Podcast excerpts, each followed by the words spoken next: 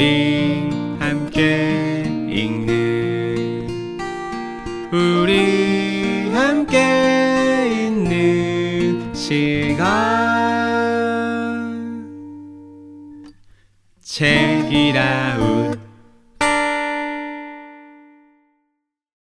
삼자대책 시간이 돌아왔습니다. 안녕하세요. 삼자대책의 한자입니다. 안녕하세요. 그냥입니다. 안녕하세요. 단호박입니다. 네. 예. 예. 박수 칠까요? 네. 네. 탭탭탭탭. 잘 지내셨나요? 네, 잘 지냈습니다. 저번 주에 저희가 이슈가 있었죠. 어떤 이슈죠? 피디님 집에 놀러 갔다 왔습니다. 아, 네. 네. 네. 그렇습니다. 네. 그렇습니다. 피디님 wow. 집에 멜이라는 친구가 있는데 네. 아주 크고 순둥순둥하고 귀여운 강아지 친구였죠.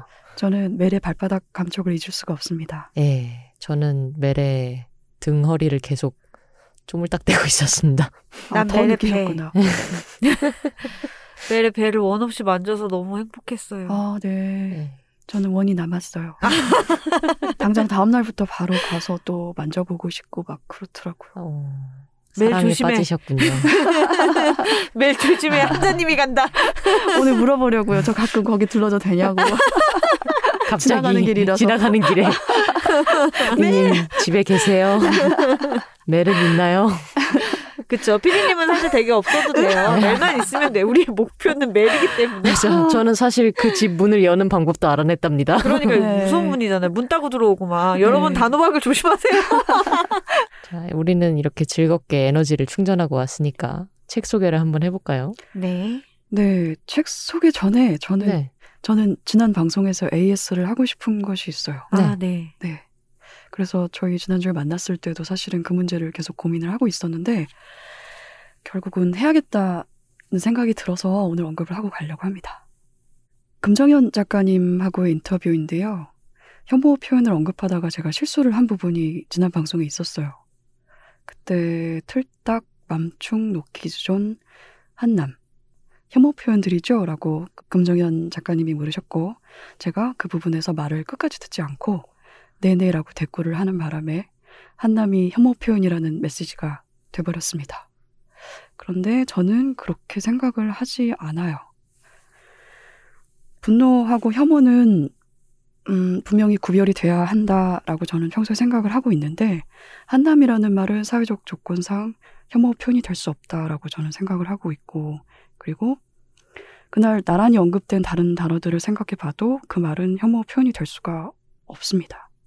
그리고 금정현 작가님의 책을 읽어보면 아시겠지만 금정현 작가님도 그 말을 혐오 표현이라고 책에 쓰질 않으셨어요. 그런데 제가 인터뷰 2의 말을 끝까지 듣지 않고 대꾸를 하는 바람에 작가님한테 묻고 또 대답을 들을 수 있는 기회를 놓쳤어요. 그래서 평소 제 생각하고도 다르고 책의 내용과도 다른 메시지를 발신한 것 같아서 실수를 바로 잡고 싶었습니다. 그래서 오늘 말씀을 이렇게 드립니다. 넵.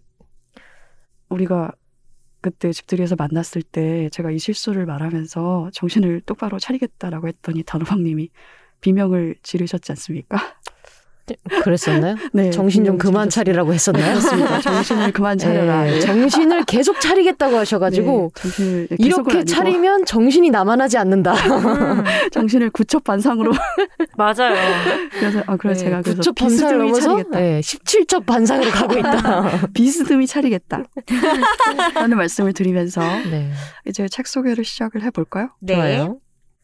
제가 오늘 가지고 온 책은 신혜우 저자님의 에세이 이웃집 식물 상담소입니다.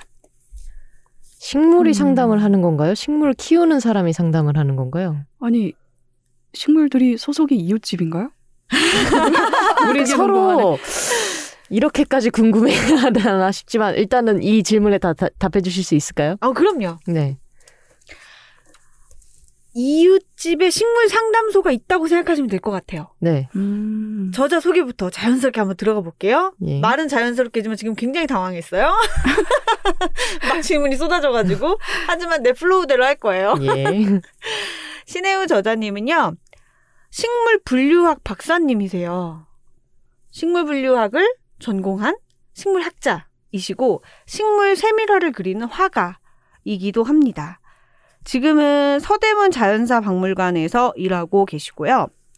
이분이 수상 이력이 굉장히 화려하시더라고요.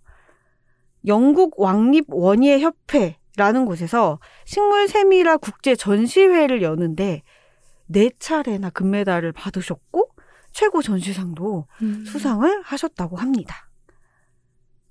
아, 표지의 이 그림도 그러면 지은이가 직접 그린 그림인가요? 네, 맞습니다. 무척 아름다워요. 그쵸, 그림이. 장난 아니죠. 네. 너무 예뻐요, 정말.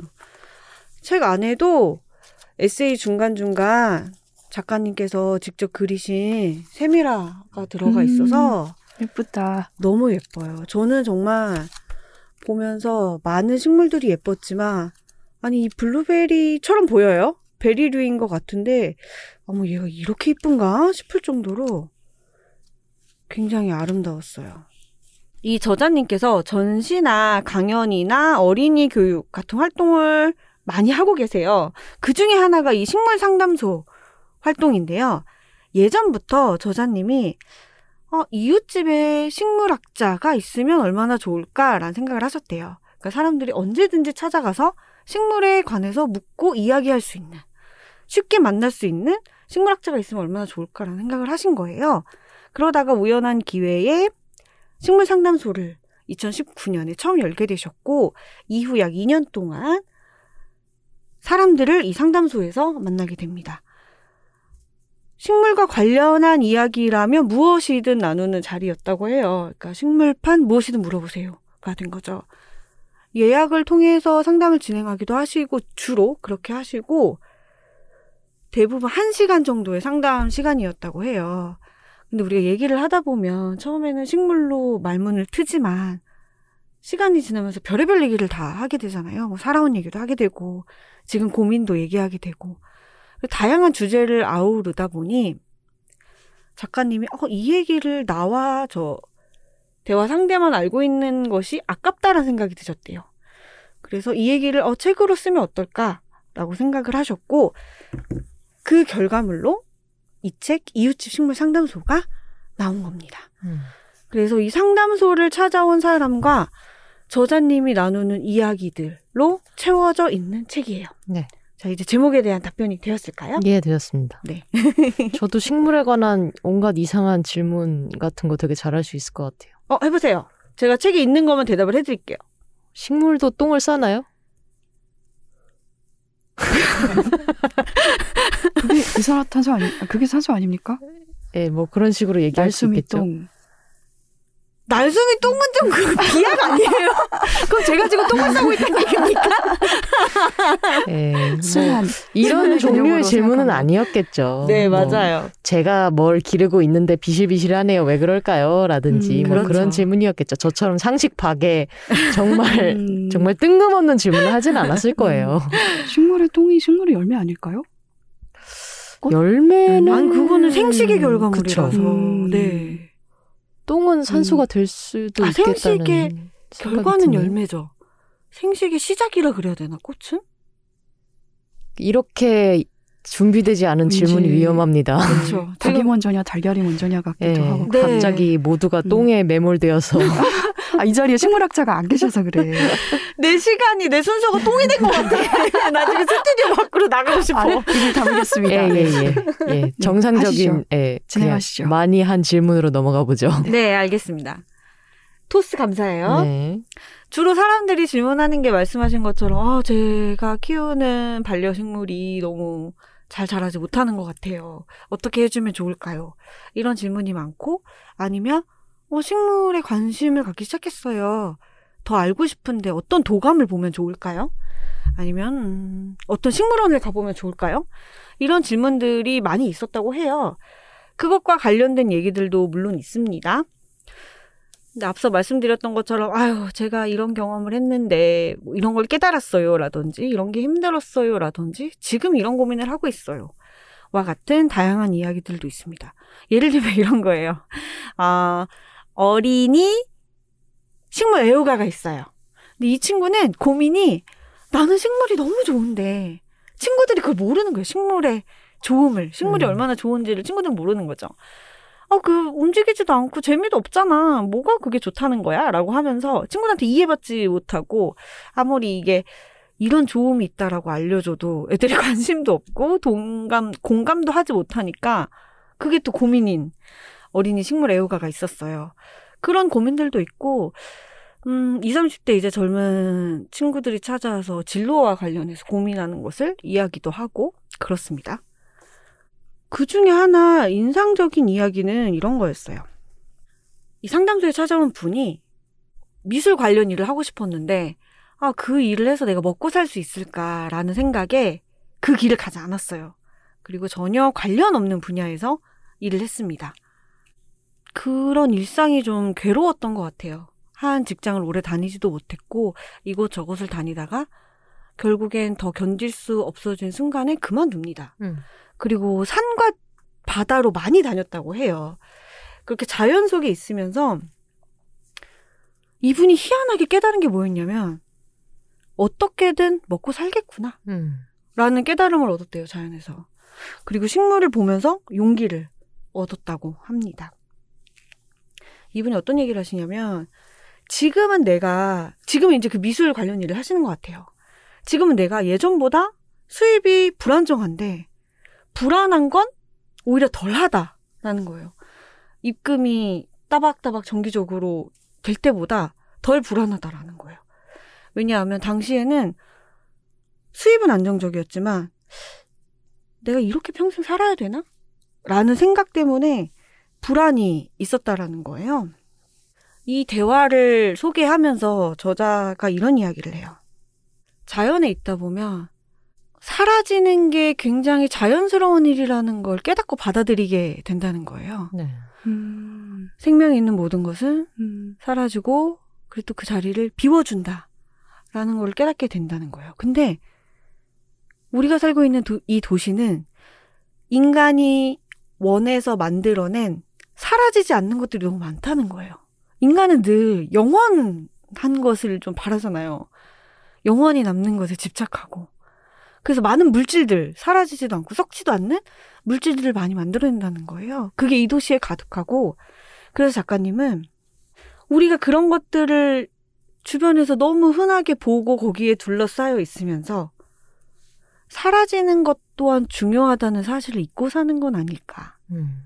그래서 우리의 불안이, 이 많은 물질의 풍요 속에서도 불안이 끊이지 않는 것 아닐까. 라는 말씀을 하십니다. 맞아요. 작년에 제가 퇴비함을 만들었었는데, 퇴비함? 네. 네.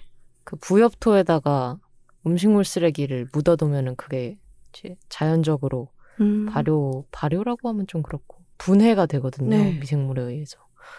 근데 머리로는 알고 있잖아요, 저희가. 네. 근데 실제로 상자에다가 음식물 쓰레기를 넣어서 걔네가 없어지는 걸 보니까 또 너무 새로운 거예요. 음, 정말 흔적도 없이 사라지고 그게 흙 안으로 들어가서 그 흙의 영양분이 된다는 사실이 정말 새삼스럽더라고요. 그죠. 저도 이 자연이 갖고 있는 굉장한 경이로움이 순환에서 많이 비롯된다고 생각하거든요. 사실 인간이 만들어내기 전에는 이 지구상에 쓰레기라는 것이 없잖아요. 순환이 다 이루어지는데 발생하고 사라지고 그것이 다시 발생하로 발생으로 이어지는데 우리는 그 시스템을 만들 수도 없고 그것을 저해하는 생물 종이잖아요. 그래서 순환이라는 건 정말 너무나 대단하고 정말 경이롭고 그러면서 우리가 참 많은 것을 해치고 저해하고 있다는 생각이 들어요. 근데 저는 이 책이 정말 많은 내용을 담고 있고 막 고민과 깨달음과 뭐 식물과 관련된 어떤 과학적 지식도 굉장히 많은데 제가 자꾸 눈길이 갔던 점은 이건 어떤 존재를 사랑하는 거에 대한 이야기라는 생각이 들었어요. 그런 음. 이야기에 자꾸 눈길이 머물렀어요. 뭐냐면 식물을 정말 사랑하는 사람이 한 번쯤 품었을 법한 생각 그리고 갖고 있는 시각 같은 것들에 눈길이 많이 갔어요. 예를 들면 한 장의 제목이 이거예요. 애써 가지려 하지 않는 사랑 표현법 이거든요. 이 장에는 이런 이야기가 나옵니다. 지인이 저자의 지인이 이제 식물 사랑에 눈을 뜬 거예요. 집에 가봤더니 굉장히 귀한 화분을 갖고 있는 거죠. 그러니까 요즘 그 이파리에 뭐 무늬가 독특하거나 하면 굉장히 비싼 값에 식물이 거래되잖아요. 네. 그런 것 같은 그런 비슷한 식물이 있어 보여요. 근데 이 식물이 지금 건강한 상태가 아닌 것 같은 거예요. 음. 그래서 저자가 아 얘를 좀 밖에 내놓고 집 밖에 내놓고 바람도 쐬고 햇빛도 쬐- 쐬고 이러는 게 더 좋을 것 같다라고 넌지시 이야기를 했는데 이 지인이 하는 말이 절대 밖에 내놓을 수 없다. 누가 가져가면 어떡하냐. 음. 라는 말을 하거든요. 이 장에서 작가님이 얘기하시는 건 식물을 진짜 사랑한다면 내가 꼭 품 안에 가지고 있어야만 그것이 사랑은 아니다라는 걸 알게 된다는 거예요. 그 식물을 식물에 대한 소유욕이 강하다라는 거는 어떻게 보면 나와 함께 사는 생명으로 보는 게 아니라 그냥 물질의 하나인 것처럼 보는 태도가 아닐까라는 얘기를 한다는 거죠. 근데 음. 저는 이 말이 너무 좋았어요. 평소에 조금 생각하는 부분이기도 하고. 때로는 갖지 않는 것도 사랑의 방법일 수 있다는 생각을 네. 하거든요.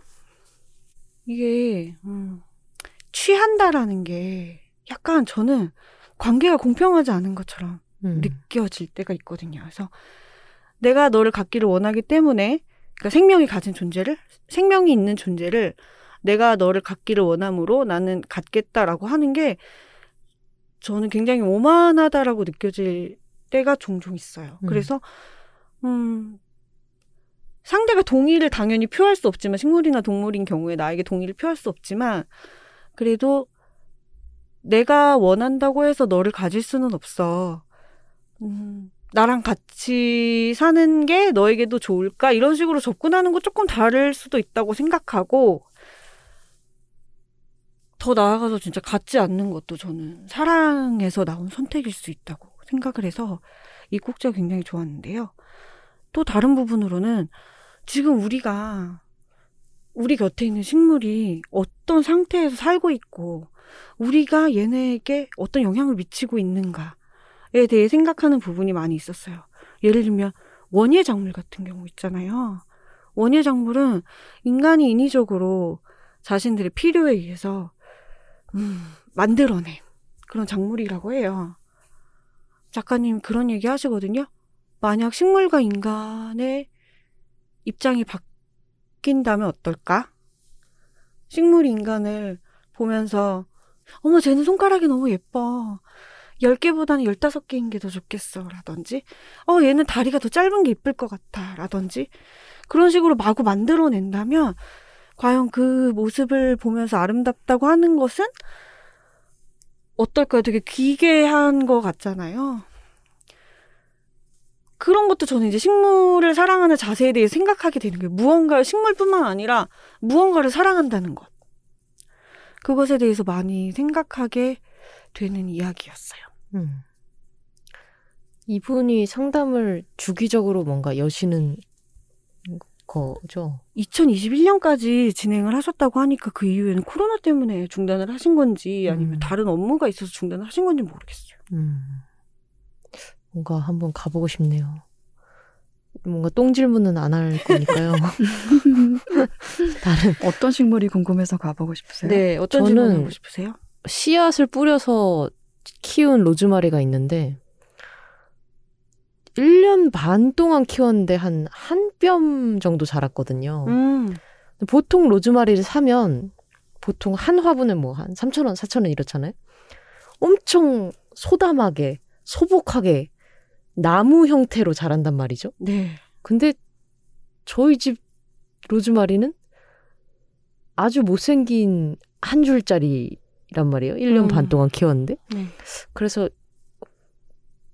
이제 또 자책을 하게 되는 거죠. 내가 뭘 잘못 키웠나. 양분의 문제인가, 햇빛의 문제인가, 물의 문제인가, 이제 통풍의 문제인가. 이것을 하면은 얘가 가지가 막 여러 가지로 자라나 가지고 내가 흔히 보는 그 풍성한 친구로 자라날 수 있을 것인가 생각을 하게 되는 거죠. 그래서 그거를 항상 왜 갤러리에 식물 갤러리 막 이런 데 있잖아요. 네, 네, 있어요. 그런데 항상 사진을 올려서 물어볼까 싶다가도 그러면 제가 너무 아무 제 노력을 하지 않은 채로 그냥 식물 금손들한테 이거 봐주세요. 이거 이름 뭔지 알려주세요. 이거 어떻게 해야 되는지 알려주세요. 이런 느낌의 핑거 프린세스가 되는 것 같아서 그것도 못하고 그냥 키우고 있습니다. 관련해서 두 가지 말씀을 드릴 수 있어요. 책에 나오는 이야기.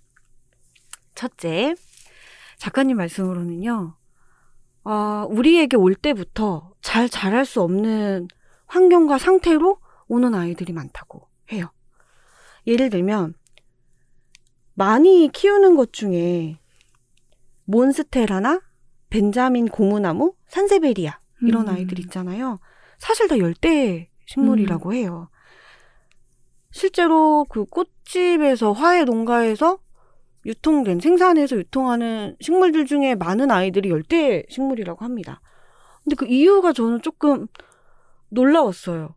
뭐냐면 베란다에서 1년 내내 키우기에 적당한 식물이기 때문이래요. 음. 그리고 이국적이고 잘 자라죠. 열대 식물이니까. 그런데 잘 자라는 건 아니라는 거예요. 음. 왜냐하면 아무리 우리가 따뜻하게 베란다에서 해주고 자란다고 해도 이 아이가 고향에서 자랄 때보다는 덜 자랄 수밖에 없는 거예요. 많은 것들이 제약이 되는 거죠. 그러니까 음, 죽지는 않지만 음, 매우 애쓰면서 버티는 거네요. 맞아요. 네. 음. 죽진 않지만 충분하게 누리지도 못하면서 음. 사는 거라서 그렇게 좋은 환경이라고 할 수도 없고 또 이 아이들을 이 식물들을 우리가 유통하는 과정에서도 예전에 한자님도 비슷한 얘기 하셨던 것 같은데 가짜 꽃 같은 거를 꽂아 놓는다거나 네. 네. 식물에다가 핀으로 가짜 꽃을 꽂아 놓는 경우도 있고 큰 화분 같은 경우에는 무게가 너무 무거워지니까 흙으로 다 채우면 그 안에 스티로폼이나 나무 맞아요. 같은 것을 채워넣기도 한대요. 그럼 이 식물은 충분한 흙의 양분을 받지 못하니까 역시 또 내가 아무리 애를 써도 건강하게 자라기가 힘든 거죠. 수경재배 같은 경우에도 사람들은 아, 깔끔하고 간편하고 이렇게 키울 수 있다라고 생각하지만 물만으로는 영양분이 부족해서 결국은 죽을 수밖에 없다라고 하고요. 이런 환경이 있기 때문에 아 나는 식물을 너무 못 살리고 내가 다 죽였어라는 자책을 너무 할 필요도 없다라고 이야기를 하고 계세요.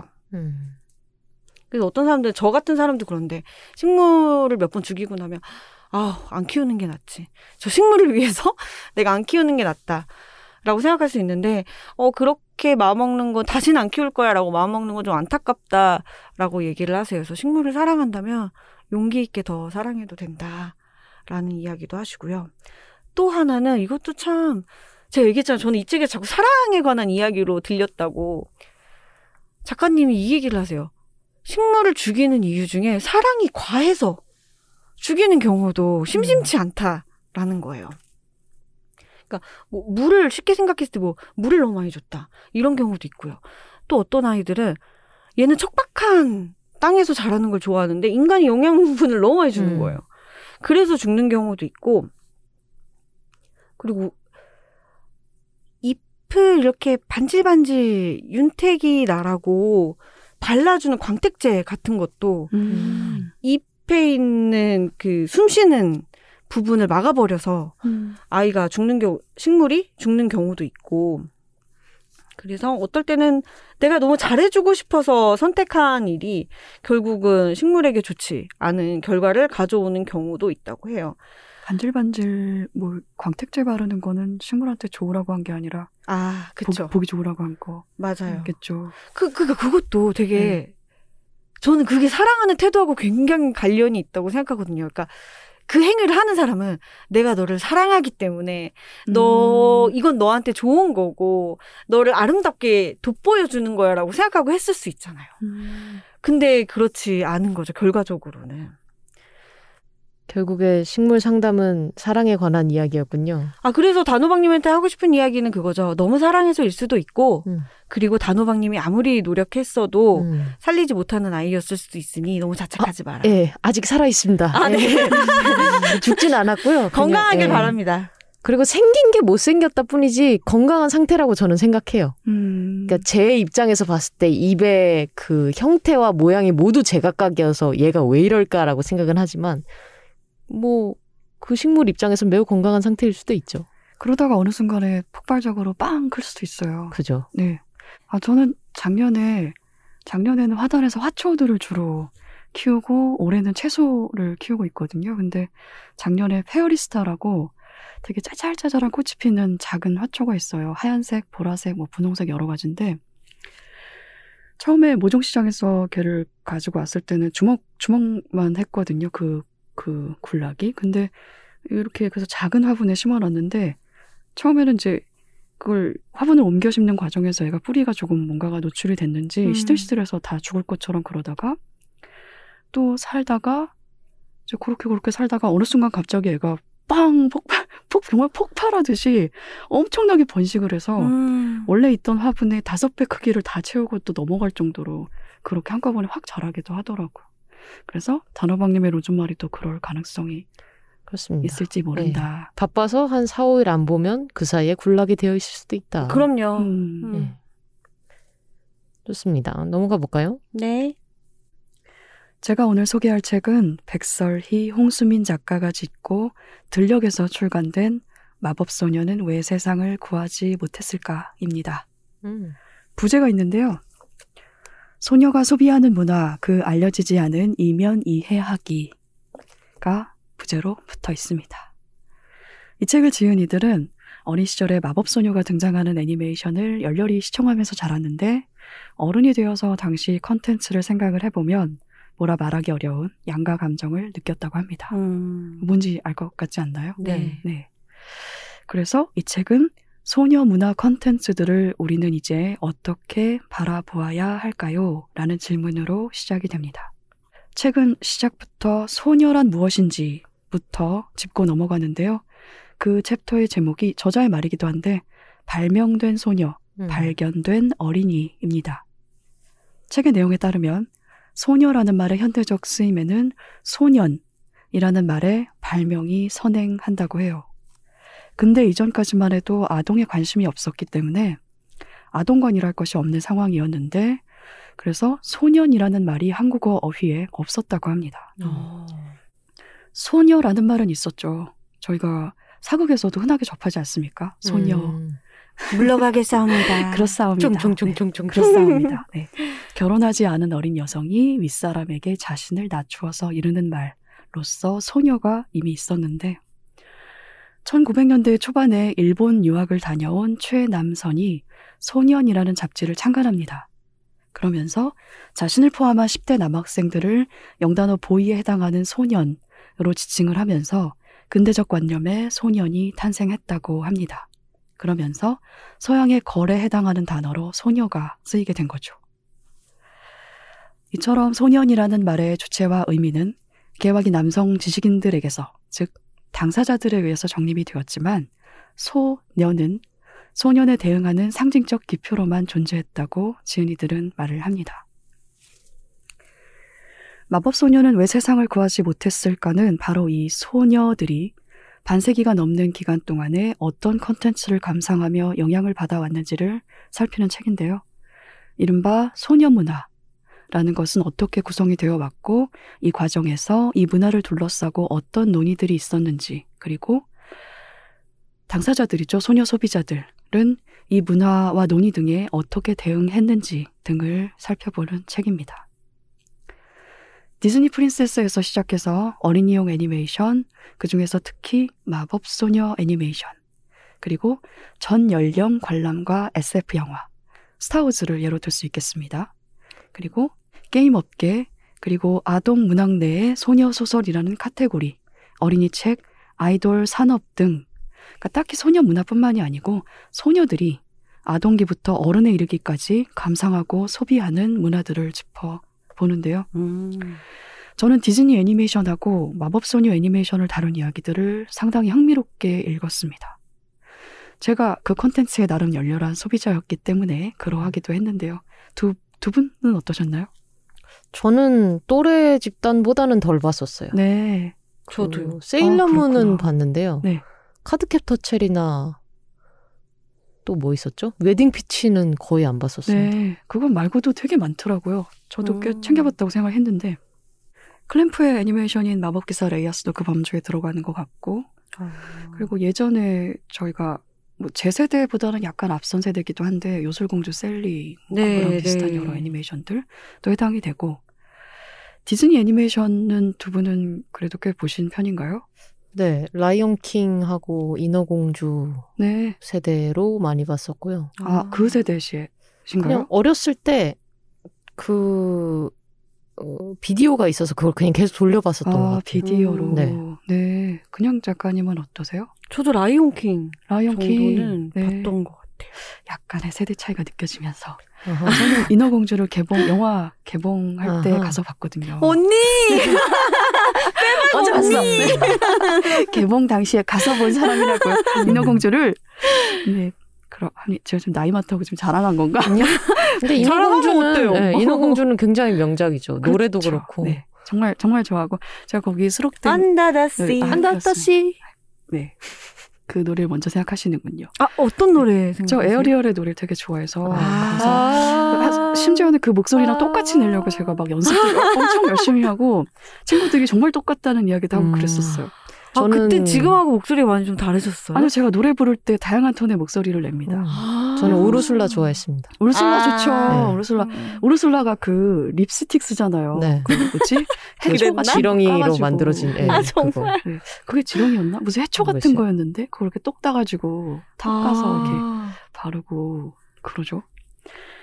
근데 어쨌든 디즈니 하면은 일단은 공주들이 생각이 나잖아요. 네. 그래서 이 책에서는 디즈니 프린세스의 첫 번째 공주인 인어공주부터 뮬란까지도 언급이 음. 되는데 저는 이걸 다 영화관에서 개봉작으로 다 봤습니다. 네. 비디오로 보질 않고.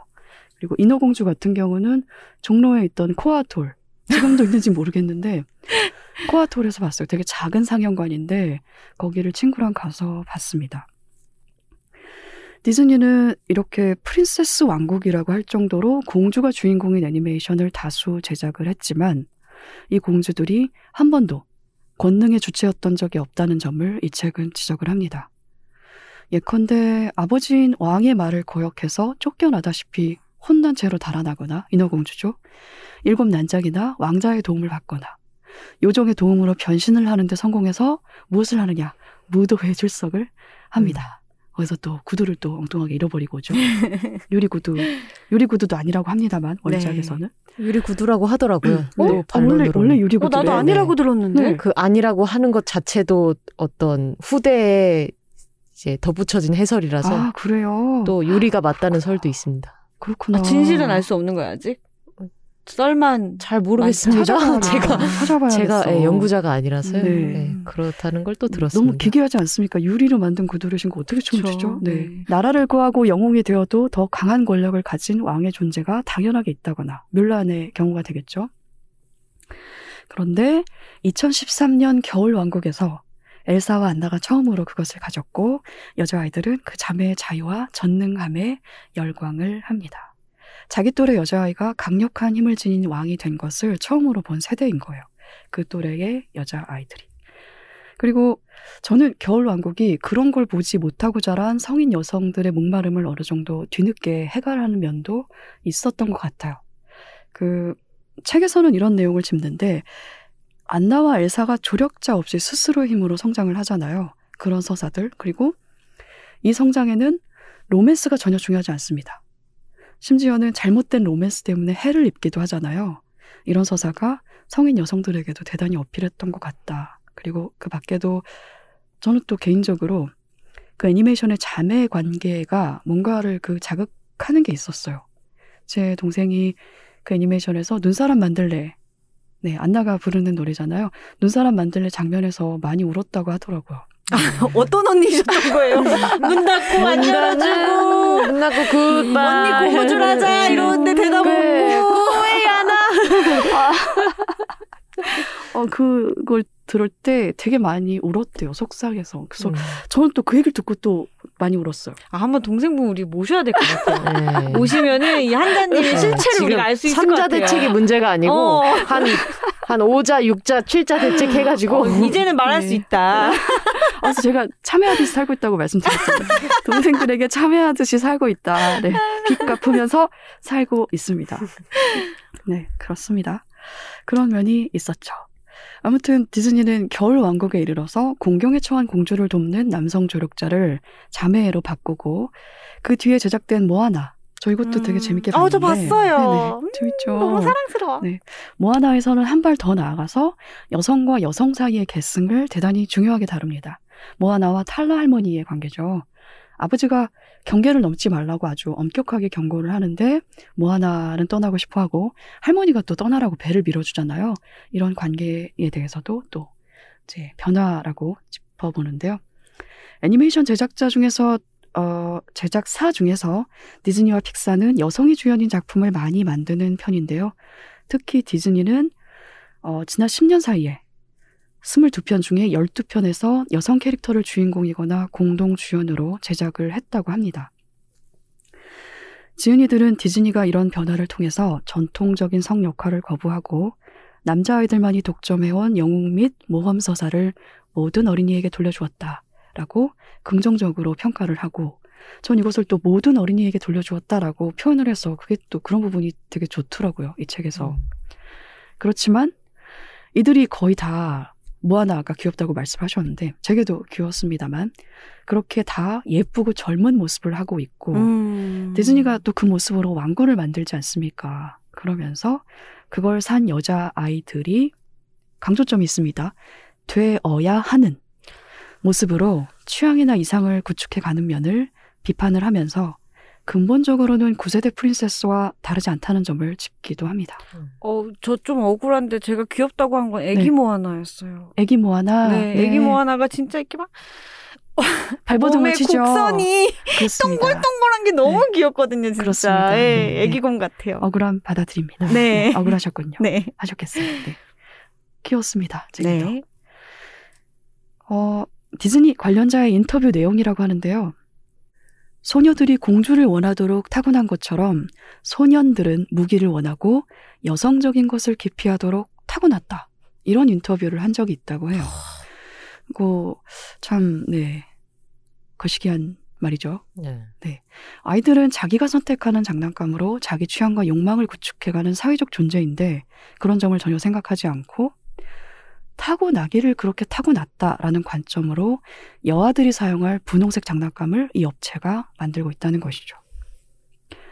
왕국 시장의 성별 나누기는 사실 디즈니만의 일은 아니고 마텔사의 바비 인형이 소녀 장난감이 되고 헤즈브로라는 브랜드가 있다고 하는데 저는 이 브랜드는 브랜드명을 유심히 본 적이 없어서 이 책을 통해서 처음 보긴 했습니다만 이게 또 그만큼 완구 시장이 굉장히 양분돼 있다는 증거기도 하겠죠.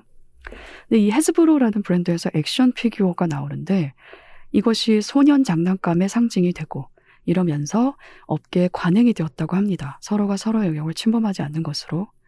그래서 어린이하고 양육자들은 자발적으로 자기가 장난감을 선택하고 있다고 믿기 쉽지만 사실은 완고 회사들의 태도가 선택인 거예요. 그래서 자기가 무엇을 원해야 마땅한지를 이 어린 소비자들이 학습해 가는 것이라고 지은이들은 말을 합니다. 예를 들자면 바비로 유명한 마텔사는 내가 소녀라서 이 상품을 구매하도록 유도되는 것이 아니라 소녀니까 좋아하는 게 당연하다라는 마케팅으로 비판을 받기도 했는데요. 이 책의 좋은 점은 이런 가설이 깨지는 사례를 조명을 하면서 소녀 문화를 소비하는 소녀들이 어떻게 자신들의 문화를 스스로 개선해 나가는지를 꼭 언급한다는 점입니다. 그런 부분은 책을 이제 책으로 확인을 하시면 좋을 것 같고 제가 이 책에서 가장 관심을 두고 읽은 부분은 아무래도 마법 소녀를 다룬 이야기들이었습니다. 아까 단호박님이 세일러문 말씀하셨는데 세일러문은 왜 세상을 구하지 못했을까? 저 그게 궁금해서 사실은 이 책을 읽기 시작했거든요. 음. 그 이야기를 이제 해보겠습니다. 못 구해요? 내용이 전혀 기억이 안 나요. 지금 미안해 솔직하지 못한 나를밖에 기억이 안 나가지고 불러주세요. 미안해 솔직하지 못한 내가 지금 이 순간이 꿈이라면 살며시 나에게로 다가 네. 그렇습니다. 그래서 네, 근데 만화 속에서는 구하죠. 만화 속에서는 구하는데 아. 현실에서는 그 얘기를 좀 해보려고 하는데 네. 우리가 본 마법소녀는 대부분 일본에서 수입한 애니메이션의 주인공들입니다.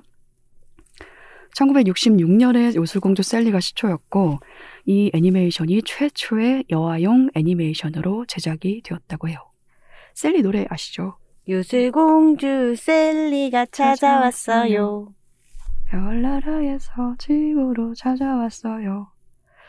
네, 그 뒷부분은 네. 베리카나. 아, 그렇죠. 최악락의 가락이 맞아요. 베리베리. 그 시절 사람이라면 다 알죠. 그렇습니다. 네. 그 전까지는 애니메이션 시장이 딱히 남아용, 여아용으로 양분이 되어 있진 않았는데 이 셀리 등장으로 이 시장이 소녀 콘텐츠와 소년, 소년 콘텐츠로 양분이 되었다고 합니다. 그리고 이 시장을 제가 오늘 어, 소개하는 책은 아닌데 사이토 미나코라는 일본의 저자가 쓴 홍일점론 국내에는 요술본과 분홍 제복이라는 책으로 제목으로 소개가 돼 있는데 네. 그냥 작가님 읽어보셨나요? 아니요, 제목이 네, 너무 제목 재밌죠. 아, 정말 직관적이네요. 직관적이죠. 네. 그래서 저는 그 홍일점론이라는 제목도 상당히 직관적이라서 네, 원래 제목도 좋긴 했는데 아무튼 그 책에서는 이 시장을 소녀 왕국, 소년 왕국 이렇게 호명을 하기도 하더라고요. 셀리가 등장할 당시의 배경을 조금 설명하자면 당시 일본이 경제 성장을 이룩합니다. 그래서 2차 세계대전이 끝난 지 20년이 된 시점인데 GDP 세계 2위를 달성을 해요. 자부심이 높고 미래에 대한 기대도 높았는데 이 기대는 미래의 어, 일본의 미래가 될 어린이 그리고 그 중에서도 특히 남자 어린이에게 쏠렸다고 합니다. 그래서 이 시기에 소년을 주인공으로 삼는 작품들이 많이 나왔는데 셀리가 첫 여성 주인공으로 TV 애니메이션에 등장을 한 거죠. 음. 그래서 소녀 시청자들에게 엄청난 인기를 누렸다고 합니다.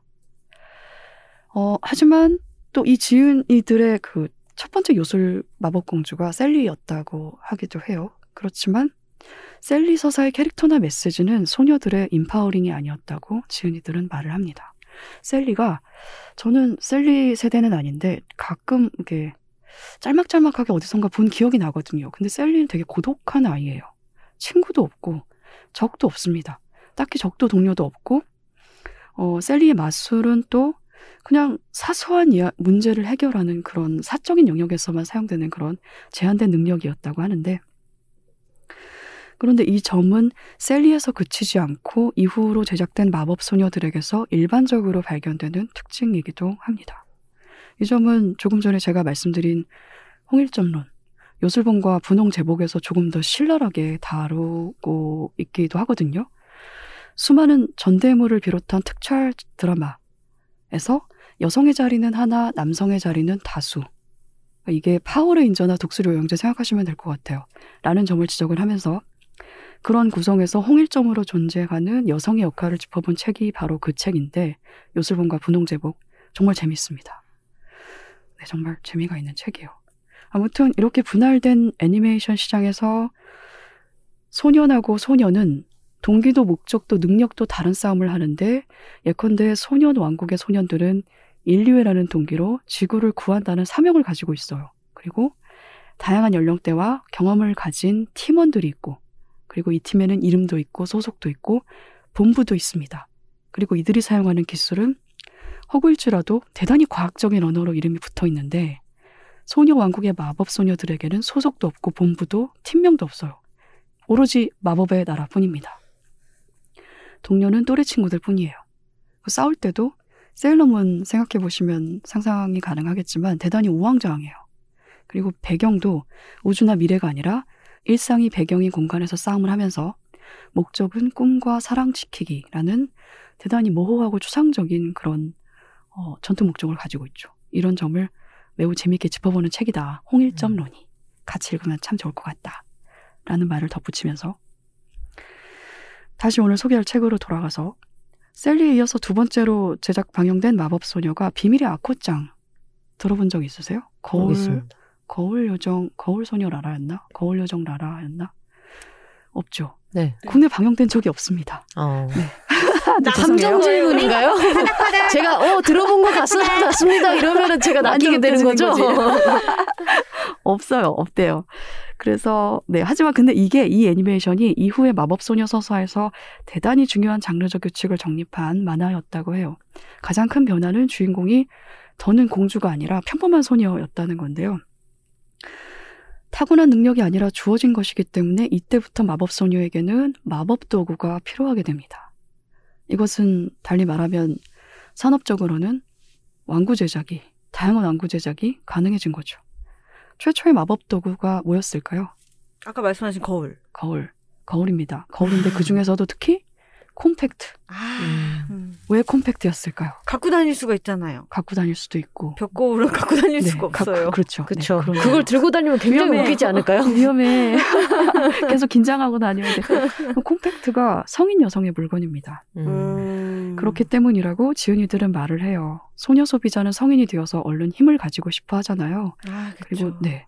근데 또 마케터들은 이제 마법 소녀들한테 힘을 주되 관습적인 성 역할을 벗어나지 않는 선에서 힘을 주고 싶었던 거죠. 그래서 둘 사이에 완벽한 타협점을 주는 아이템이 바로 콤팩트였다.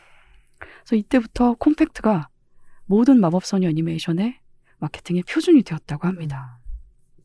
그러나 70년대 이후로 이 마법소녀 애니메이션이 큰 타격을 받게 됩니다. 소녀 만화, 순정 만화라는 음. 장르가 소녀 만화 장르가 등장을 하고 소녀를 타깃으로 하는 대중문화, 아이돌 붐이 일어나면서 마법소녀 애니메이션은 경쟁력을 상실하고 침체기에 접어듭니다. 그런데 이 시점에서 업계가 새롭고 혁명적이거나 뭔가 매력적인 서사 그리고 캐릭터를 개발하는 대신에 새로운 소비 집단으로 눈을 돌리는데요. 그것이 바로 오타쿠, 성인 음. 남성 집단입니다. 오호. 그래서 그 결과 마법 소녀 애니메이션에서 소녀가 사라지고 여성의 신체를 선정적이고 도발적으로 표현한 장면이 팬 서비스로 제공이 되는 거죠. 대표적인 것이 큐티하니. 본 적 있으세요? 국내에서도 방영이 됐습니다. 아유미 씨. 노래밖에 몰라요. 네. 네. 노래를 아시나요? 네. 아니, 어, 그 노래 아유미 아유미 씨가 씨의 부른 노래. 거는 그냥 그 아, 그냥 명칭을. 차용한 색 다른 완전 아, 다른 아, 노래인. 것 같아요. 나나나나나. 나나나나나. 어 맞아요. 맞죠? 그 네. 노래죠. 아, 그 그게 그게 큐티하니구나. 일본에 원작이 있다고는 들었어요. 그거를 아. 아유미 씨가 번안해서 부른 거라는 아, 거는 네. 들었어요. 아, 그렇구나. 허니 플래시가 정말 나왔던 그거군요. 네, 맞아요. 네, 허니 맞아요. 플래시로 끝나요. 맞아요. 네. 아, 그렇구나. 아, 그 그게- 노래가 그 노래군요. 네, 큐티 하니인데 이 애니메이션이 저도 어렸을 때 본 건 아니고 이제 그 짤막짤막하게 어디선가 그런 장면들을 봤는데 대단히 선정적입니다. 음. 일단 변신할 때 옷이 다 찢어져요. 음. 옷이 다 찢어집니다. 근데요, 제가 아까 한자님 말씀 들으면서 네. 저도 셀리를 기억을 더듬었거든요. 네. 아, 나도 셀리를 자주는 안 봤는데 몇몇 장면 본 게 기억나라고 하다 보니까 저도 그 부분이 기억났어요. 네. 셀리도 변신할 때 네. 돌면서 뭔가 소녀의 몸이-? 네. 소녀의 몸이 여성 어른의 몸으로 바뀌는데 그게 까만색 실루엣으로 처리되면서 나체인 것처럼 네. 보이는 씬이 있었던 게 기억나요. 네. 그래서 그 어리지만 왜 저걸 저렇게 그렸지라고 궁금했던 음. 기억이 나요. 혹시 민키 아니었나요? 그것이 민키인가 봐요. 민키. 음. 민키인가 네. 봐요. 네, 저는 셀리가 성인으로 변신하는 장면을 뭐- 잘 모르겠어요. 민키인가 셀리 봅니다. 세대는 아니라서 음. 그거는 이제 대표적으로 민키죠. 아, 네, 민키가 민키인 것 네, 같아요. 알몸을 그걸로 아주 네 화제가 많이 그쵸? 됐었죠. 네, 음. 민키 정말 경악의 애니메이션입니다. 맞아 이상해요. 네, 자기 욕심을 부렸다고 어른들의 말을 안 들었다고 주인공을 죽이는 애니메이션이 세상에 그랬었나? 죽습니다. 스포일러인가요? 아 스플링인가? 네, 죽습니다. 이거 고전이니까 괜찮아요. 네, 그런 애니메이션이에요. 대단히 경악의 애니메이션인데 아무튼 큐티하니가 네. 변신할 때 옷이 다 찢어지고 알몸을 일단 그렇게 노출을 한 다음에 뭐 대단히 몸이 네. 섹슈얼한 그, 게 표현되나요? 그, 가 뭐랄까 좀 현실에 존재하기 어려운 그런 굴곡을 아. 지닌 몸이에요. 음. 알몸을 그렇게 노출하고 변신을 완료한 후에도 이 사람이 되게 헐벗고 있어요. 음. 등이 다 보이고 음. 게다가 결정적으로 가슴 중앙에 하트 모양의 구멍이 뚫려 있어서 가슴골이 노출된 옷이에요. 음. 이런 걸 입고 활동을 하는 거예요. 이 큐티하니가 춥겠네요. 춥겠죠. 춥고 네. 그러니까 나는 그런 종류의 옷을 볼 때마다 그냥 춥겠다라는 네, 생각밖에 안 들어요. 춥고 아, 아니 뭐, 그런 몸으로 어떻게 적과 싸워서 이길 수 있겠어 그런 그러니까. 옷으로. 무거워. 일단은 가슴이 무겁고. 네. 아무튼 이 경우처럼 이 시기에 제작된 마법소녀 애니메이션들은 성인 남성 시청자의 존재를 가정해서 구상을 했기 때문에 성적인 장면들이 팬서비스로 삽입이 되어 있습니다.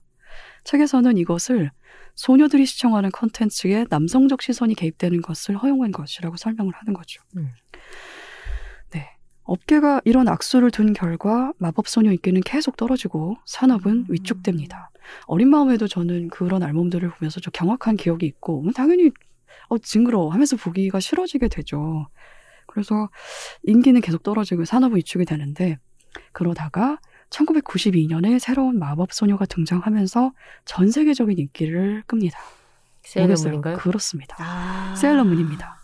한국에서는 1997년 4월에 첫 방송이 되는데요. 이 시리즈가 성공을 하면서 마법 소녀 애니메이션의 판매 품목이 이 책의 내용에 따르면 다른 차원으로 이동시켰다라고 음. 할 정도로 크게 늘어납니다. 뭐 굿즈뿐만이 아니라 의상, 그리고 뭐 소설, 단행본화 해서 연극, 뮤지컬 아주 다양하게 확장이 되었다고 해요.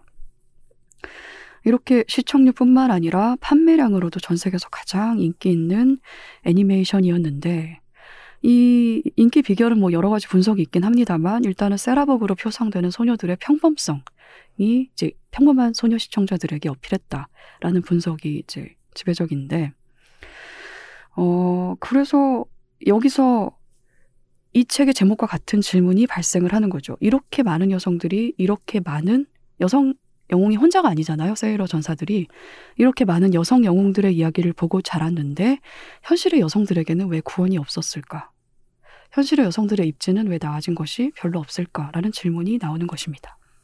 일본이 성평등 지수가 대단히 낮은 국가인데 2021년에 발표된 세계 성별차 보고서에서도 156개 국가 중 120위를 기록했다고 합니다. 그래서 지은 이들이 세상을 구할 것처럼 보였던 대히트작 세일러문에 담긴 여성주의적 메시지의 본질을 돌아보는데요. 디렉터에 따르면 세일러문 시리즈의 여성 인물들은 오늘날의 직장 여성들을 본따 만들어졌다고 해요. 음. 즉 경제적으로 독립한 직장 여성, 즉 소비할 수 있는 여성들이 세일러문의 원형이었던 거죠. 그래서 여성 소비자들의 시장 가치와 사회적 입지가 철저하게 분리되어서 다뤄져 왔다고 지은이들은 지적을 합니다. 말하자면 성평등을 구현하는 것이 세일러문을 만든 사람들의 목표가 아니었던 거죠.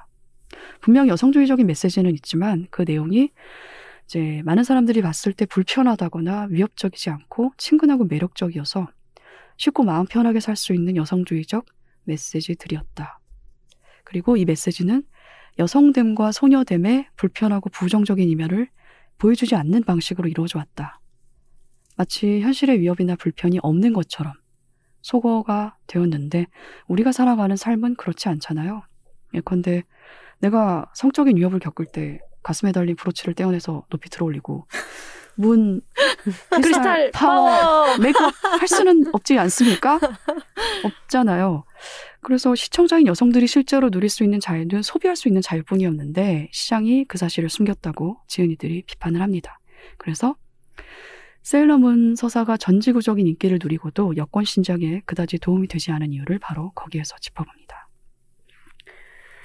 책의 내용은 여기에서 어, 또 여성 서사로서의 청소년 소설, 한국의 소녀 소설로 들어갔다가 어, 요즘의 영 어덜트, 영 어덜트에서 마치 성차별이 없거나 이미 극복된 것처럼 묘사하는 이런 경향을 비판하기도 하고 또 위인전으로 넘어가요.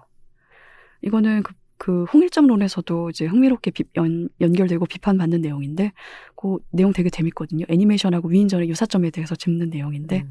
두 책을 같이 읽으면 정말 좋을 것 같고 마지막에는 아이돌로 나아갑니다. 지금 소녀들이 보고 자라는 대표적인 소녀 표상이 바로 여성 아이돌이잖아요. 그래서 이 부분을 마지막 부분에 두고 있는데요. 아이돌의 마르고 어린 몸이 이상화되고 그 아이돌을 소비하는 소녀들이 그들처럼 마른 몸을 바라게 되어서 섭식 장애까지 겪는 현상을 말하면서 이유를 묻고 이 지은이들이 이렇게 대답을 합니다. 소녀 표상을 만들어가는 주체가 소녀 자신이 아니기 때문이다. 음. 근데 이게 아이돌 산업만이 아니라 여태 우리가 이야기해온 모든 여성 서사에서 다 해당이 되는 이야기인 거죠. 그런 표상을 만든 사람들은 시장이고 어른들인 거잖아요. 그리고 또 아이돌들이 만들어 아이돌이 아이돌이라는 모습으로 제공되는 소녀 표상의 정체가 고통인데 이런 표상이 일종의 권력으로 작용을 미디어 권력으로 작용을 한다는 이야기입니다. 업계가 하나의 문화 콘텐츠로서 아이돌이라는 소녀 표상을 소비자들에게 제공하면 소비자들이 그 표상을 소비하고 그러면서 또 아이돌도 그 팬의 그런 의견들을 또 받아들이고 그래서 서로가 서로를 본받는다는 거예요. 그런 표상을 서로가 몸소 실천하도록 자극하고 부추기고 그러면서 그 과정에서 소녀들이 괴로운 모순과 고통을 겪는다는 이야기였습니다. 그러면 소녀들은 어떤 전략을 취할 수 있을까? 한 가지 예로 FX 멤버인 엠버의 예를 드는데요. 내 가슴 어디 있지? 음. 보신 적 있죠? 네. 그런 식으로 소녀들은 이미 직접 노력하고 있다라는 점을 짚으면서 소녀 문화가 안전하려면 어른들이 이 소녀 문화의 부침과 현실을 알아야 하고 어른이 면- 먼저 변해야 한다는 이야기로 책의 내용을 끝을 맺습니다.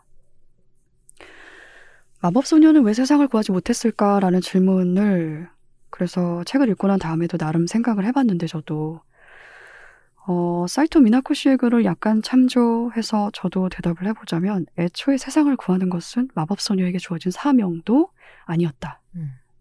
그것은 소년 왕국의 소년들에게만 주어진 사명이었다. 라는 생각을 하게 되더라고요. 제가, 어, 마지막으로 제가 이 책을 읽은 이유는, 어, 지난 야심한 책의 게스트였죠. 박사란 작가님께서 최근에 쓴 책, 마법소녀 은퇴합니다를 읽다가, 나도 마법소녀의 열렬한 시청자였는데, 내가 그렇게 시청한 마법소녀란 대체 어떤 존재들인가, 이게 대단히 궁금해져서, 그래서 읽기 시작했습니다. 두 분은 셀러문 별로 안 좋아하셨다고 말씀을 하셨는데 네. 그냥 작가님도 별로 안 좋아하셨나요? 음, 왜 안 좋아하셨어요? 어, 그 시간에 전 뭘 봤을까요? 그러게요. 그때 제가 TV를 잘 안 봤나 봐요. 네. 음, 네. 저는 좋아했어요. 저는 좋아했는데 그때 세일러문 애니메이션에 제가 푹 빠졌던 이유가 이 학생들이 전부 학교를 다니는 평범한 청소년이었기 때문이었는데 그게 제가 가장 바라는 일이었습니다. 음. 97년도에 저는 이미 고등학교를 졸업한 상황이었지만 청소년기를 좀 평범하게 보내고 싶다는 그런 바람이 있었나 봐요, 저한테. 저 때는 투니버스 세대였어가지고 음, 보노보노를 자주 봤습니다. 보노보노를 보셨구나. 네. 보노보노 재밌죠. 네. 네. 그 별로 인간이 나오는 걸 별로 안 좋아했어요 어렸을 네. 때부터. 네. 아, 어, 왜 동물이 나오거나. 네. 뭐, 어, 나랑 비슷해요. 네. 음. 음, 저도 저는 초등학교 이후로는 만화를 잘 안 본 것 같아요. 그래요. 근데 초등학교 다닐 때까지 좋아했던 거는 왕눈이하고 왕눈이 저도 아, 붕붕을 되게 좋아했거든요. 꼬마 자동차 붕붕. 예. 네, 좋죠. 저도 그런 걸 좋아했습니다. 네. 아니면 동물 나오는 거, 뭐 닐스의 모험 이런 거 아, 있잖아요. 네. 그거 예. 재밌었죠. 그런 네. 거. 저 세계 그림 명작 동화 그것도 재밌지 않았나요? 그 세대가 아니신가요? 8시에 하던 거 말씀이신가요? MBC에서 했던 거 그 아침 8시에 하던 거 아닌가요? 저녁에 디즈니 만화가 8시였죠. 언니 모르겠어요. 아, 모르겠구나. 아, 그러니까 예. 그게 주제곡이 엄청 좋습니다. 아. 그리고 매 회마다 그림체가 달라서 또 세계 명작 동화를 기반으로 애니메이션을 만들어 가지고 내용이 또 일단 아. 대단히 탄탄했고 음. 그거 되게 좋아했어요. 그 저는 저는 일단은 세일러문을 보는 재미로 살았다고 해도 될 음. 정도로 이, 이게 좀 저한테는 의미가 있는 애니메이션 이었고 보통은 세일러문이 사적인 세계를 지키기 위한 싸움만 한다 마법소녀들이 뭐 이런 비판을 받기도 하는데 당시에는 뭐 저도 그게 필요했나 봐요 지구나 미래 뭐 그런 거창한 거 말고 일단은 나와 내 주변을 구할 힘이 나한테 있기를 바라는 마음 그게 일단 저한테 있었고 아. 당시에 세일러문을 많이 좋아했던 소녀들 중에는 그런 마음을 가진 사람도 있지 않았을까라는 음. 생각도 저는 해보았습니다. 네. 네. 오랜만에 신나게 추억을 되살리면서 읽은 책이었고, 어, 제가 말씀드린 내용이 지금 일부예요. 음. 일부라서. 네. 아니 여러분 그게 제일 놀랍습니다. 그러니까 방송 듣고 되게 놀랐을 텐데 그렇게 두꺼운 책이 아니에요. 놀라지 마세요. 이건 벽돌 책이 아니에요, 절대. 그렇습니다. 네. 그 얼마나 다양한 내용이 이 책 속에 들어가 있겠습니까? 그러니까요. 정말 재밌게 읽을 수. 있어요. 네, 네. 그렇습니다. 그리고 사이토 미나코 씨의 요술봉과 분홍 제복도 함께 읽으니 좋았다. 음. 라는 말을 덧붙이면서 책 소개를 마치겠습니다. 마지막으로 단호박이 가지고 온 책은요. 나의 친애하는 비건 친구들에게라는 제목의 책입니다. 아이고 벽돌 책은 음. 벽돌 책은 단호박님이 가지고. 오셨네요. 그 원제가 표지에 있는데요. 원제는 Beyond Beliefs라고 되어 있는데 어... 신념을 넘어서 혹은 뭐 신념 넘어 이런 식으로 번역이 될 것 같아요. 친애하는 비건 친구들에게라는 제목을 보고 어, 비건 이야기인가? 라고 약간 몸이 굳어지는 경험을 하실 수도 있을 것 같은데, 책 내용의 비건 내용인 건 맞습니다만, 어, 그냥님의 표현을 빌리자면 이것은 관계에 관한 이야기입니다.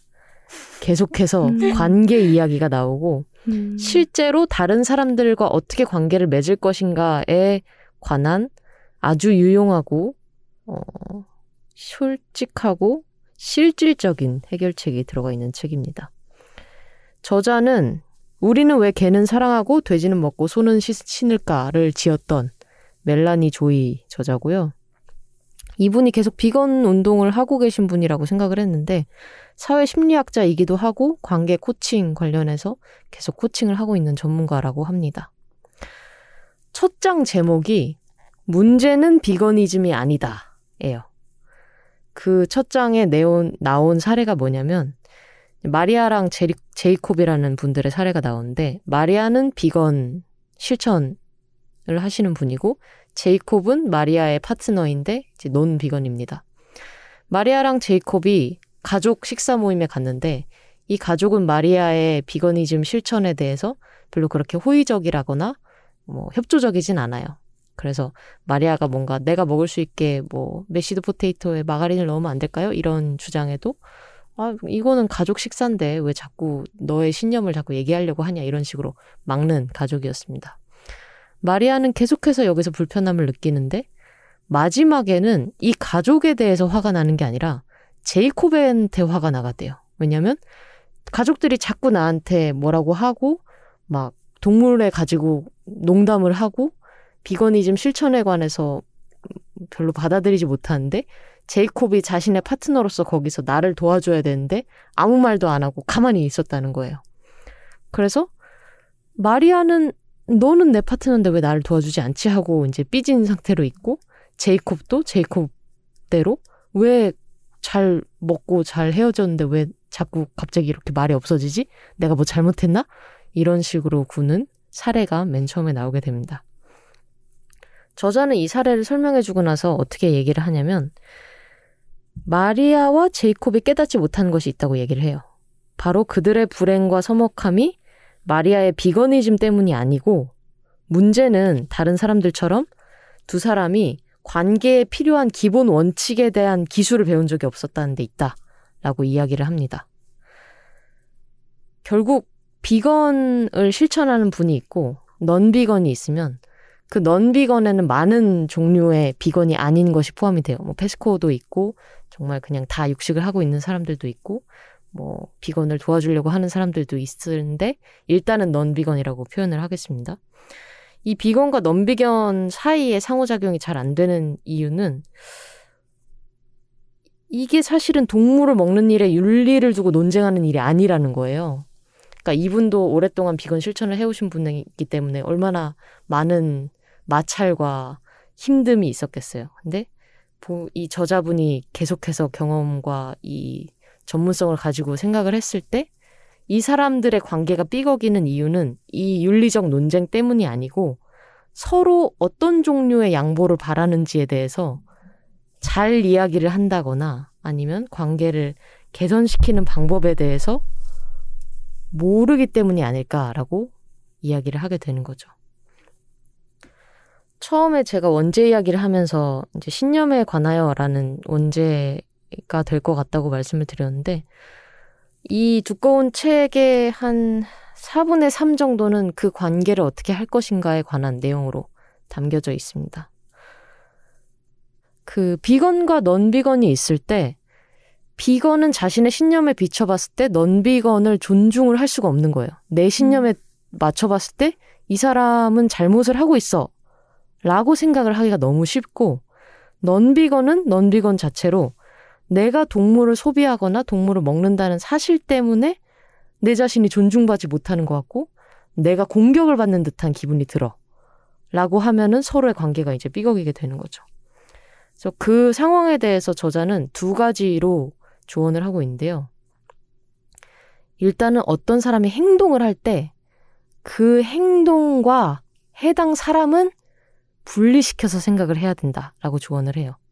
그 어떤 사람이 행동을 하고 그 행동에 영향이 있을 때 그 영향과 그 사람 자체는 서로 다른 거라는 거죠. 음, 그리고 두 번째는 그게 어떻게 가능하죠?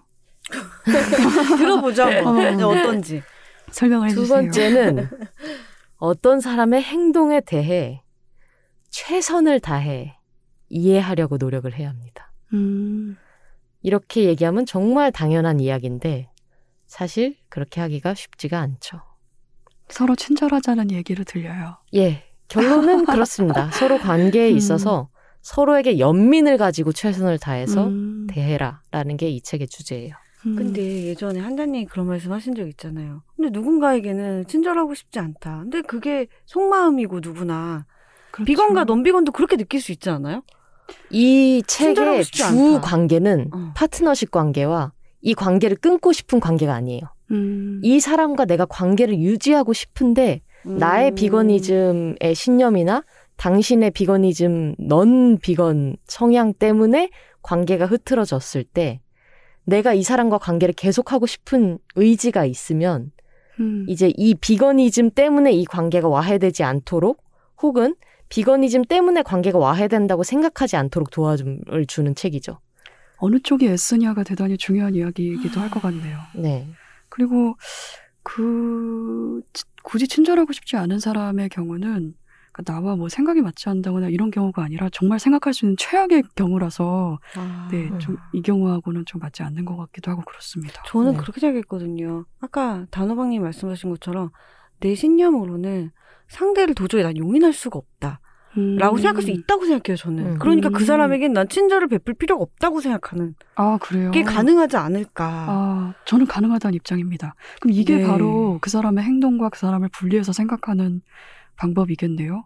아. 관, 관계를 단절시키는 게요. 아니 아니 아니요.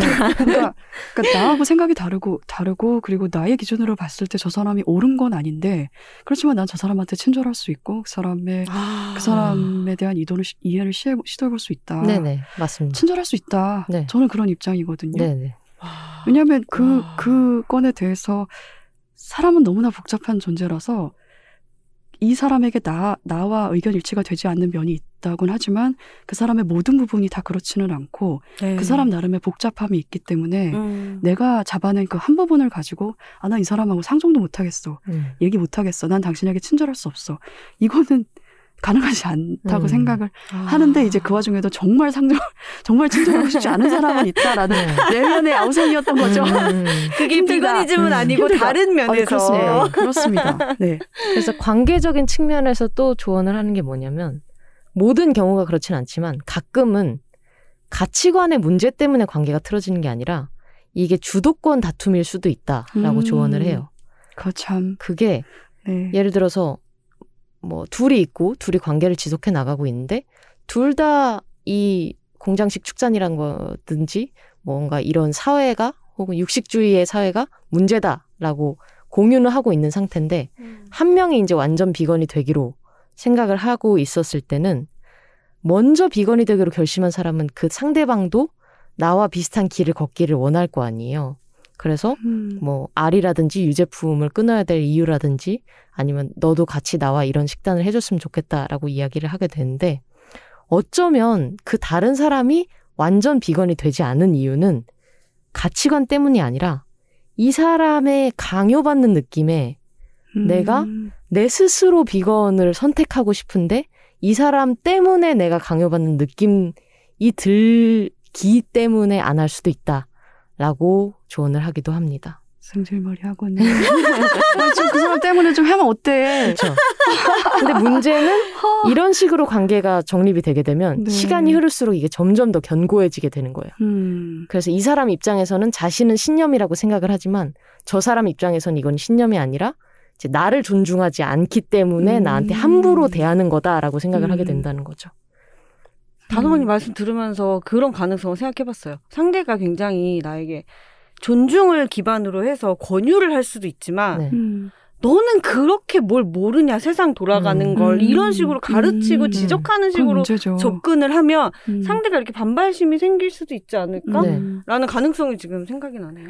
맨 처음에도 강조를 했지만 이게 많은 관계 안에서 비슷하게 반복이 된다는 거죠. 비단 신념이 음. 아니라 다른 신념에 그러네요. 대해서도 그러네요. 한쪽이 다 자기 입장을 주장할 때마다 상대는 오히려 자기 입장이 그렇게까지 강하지 않은데 이 사람이 강요를 한다고 느끼면 느낄수록 자기 입장을 더 오히려 견고하게 만들어 버린다는 거예요.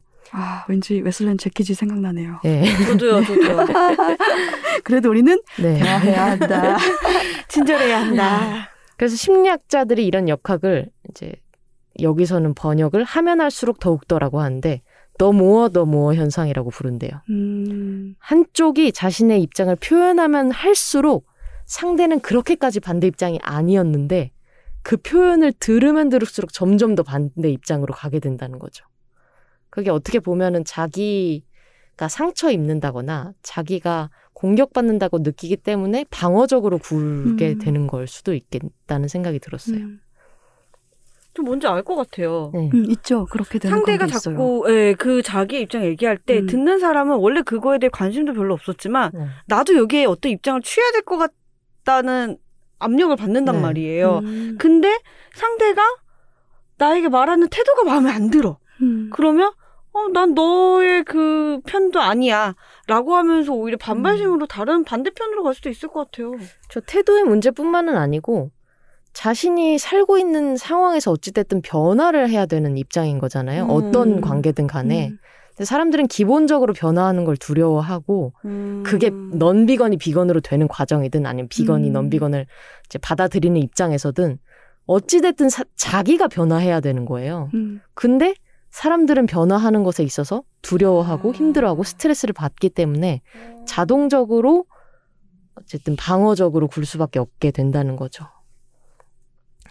그래서 책에서 여러 가지 실질적인 이야기를 합니다. 이렇게 관계에서 상처를 받는다거나 이제 갈등이 있었을 때 회복 탄력성이 있어야지 이 관계가 유지가 되는데 그 회복 탄력성을 키우는 방법이라든지 아, 그거 궁금하네요. 네. 아니면 효율적으로 갈등을 관리하기 위해서 원칙을 어떻게 세울 것인가 이런 음. 것에 대한 조언을 하게 되고요. 4분의 3 정도가 관계에 대한 이야기라고 했지만 이 책에서 육식주의에 관한 언급을 하게 됩니다. 그래서 그 육식주의라는 건 사회 전체적으로 우리가 내면으로 공유하고 있는 주의인 거죠. 그래서 동물을 먹는 일이 정상적이라든지 자연스럽다든지 아니면 이제까지 계속해서 내려왔다라고 믿는 사상 자체가 사회에 만연하게 퍼져 있고 그런 상황에서는 기울어진 운동장에 가깝기 때문에 이런 관계 면에 있어서도 비거니즘을 실천하는 사람과 이제 넌 비건의 입장에서 평등할 수만은 없다. 왜냐하면 우리가 계속해서 이런 사회 속에서 살아왔기 때문에 라는 이야기를 또 합니다. 그래서 이렇게 방어 기제가 생기고 이 비거니즘에 관해서 계속해서 갈등이 생기는 이유 자체도 어쨌든 사회가 육식주의 안에 있기 때문이다라고 설명은 하는 부분이 있습니다. 단호박님은 그 책 왜 읽으셨어요? 관심 두고 계시나요? 1차적으로는 출판사에서 보내주셨고요. 예. 더없이 솔직하다. 예. 멋져, 멋져. 2차적으로는 계속 비건에 관심이 있기도 하고 음, 계속 비건을 실천하는 친구들과 갈등을 한 적이 몇 번 있었어요. 물론 좀 음. 오래전 일이기는 하지만 그 당시 그 친구들과 제가 반목하면서 스스로도 이해가 잘 안 되는 거예요. 음, 이렇게까지 반목할 생각은 아닌데 왜 이렇게 내가 이렇게 방어적으로 굴지? 음, 혹은 이 사람의 어, 주장에 대해서 계속 반박을 하려고 들지? 이런 생각을 예전에 한번 했었거든요. 이 책을 보니까 어느 정도 이해가 됐습니다. 음. 그때 당시에 어찌됐든 관계를 계속 유지하고 싶은데 이 비거니즘이라는 게 결국에는 신념이기 때문에 한 번 신념에 들어간 사람들은 세상이 모두 다르게 보이는 경험을 하게 되잖아요. 그게 뭐 제가 이해할 수 없는 것도 아니고 어느 정도 이해를 하고 종교도 그렇고 페미니즘도 그렇고 뭔가 올로지가 붙거나 이즘이 붙은 종류의 신념에 있어서는 저는 반목을 할 수밖에 없다고 생각을 해요.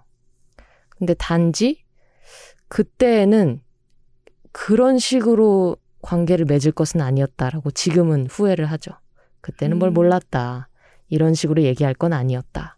그때 그 친구들하고는 잘 지내고 계십니까? 많이 프라이버시예요. 연락을 하진 아, 않습니다. 그래요? 1년에 프라이버시네요. 뭐한 번, 2년에 한 번 정도 이야기를 하게 되는데 음, 예. 그때 생각이 많이 나서 책을 읽게 되었습니다. 음, 그 저자분도 계속 비건을 신- 실천해온 분이시기 때문에 이렇게 이야기하는 게 쉽진 않았을 거예요.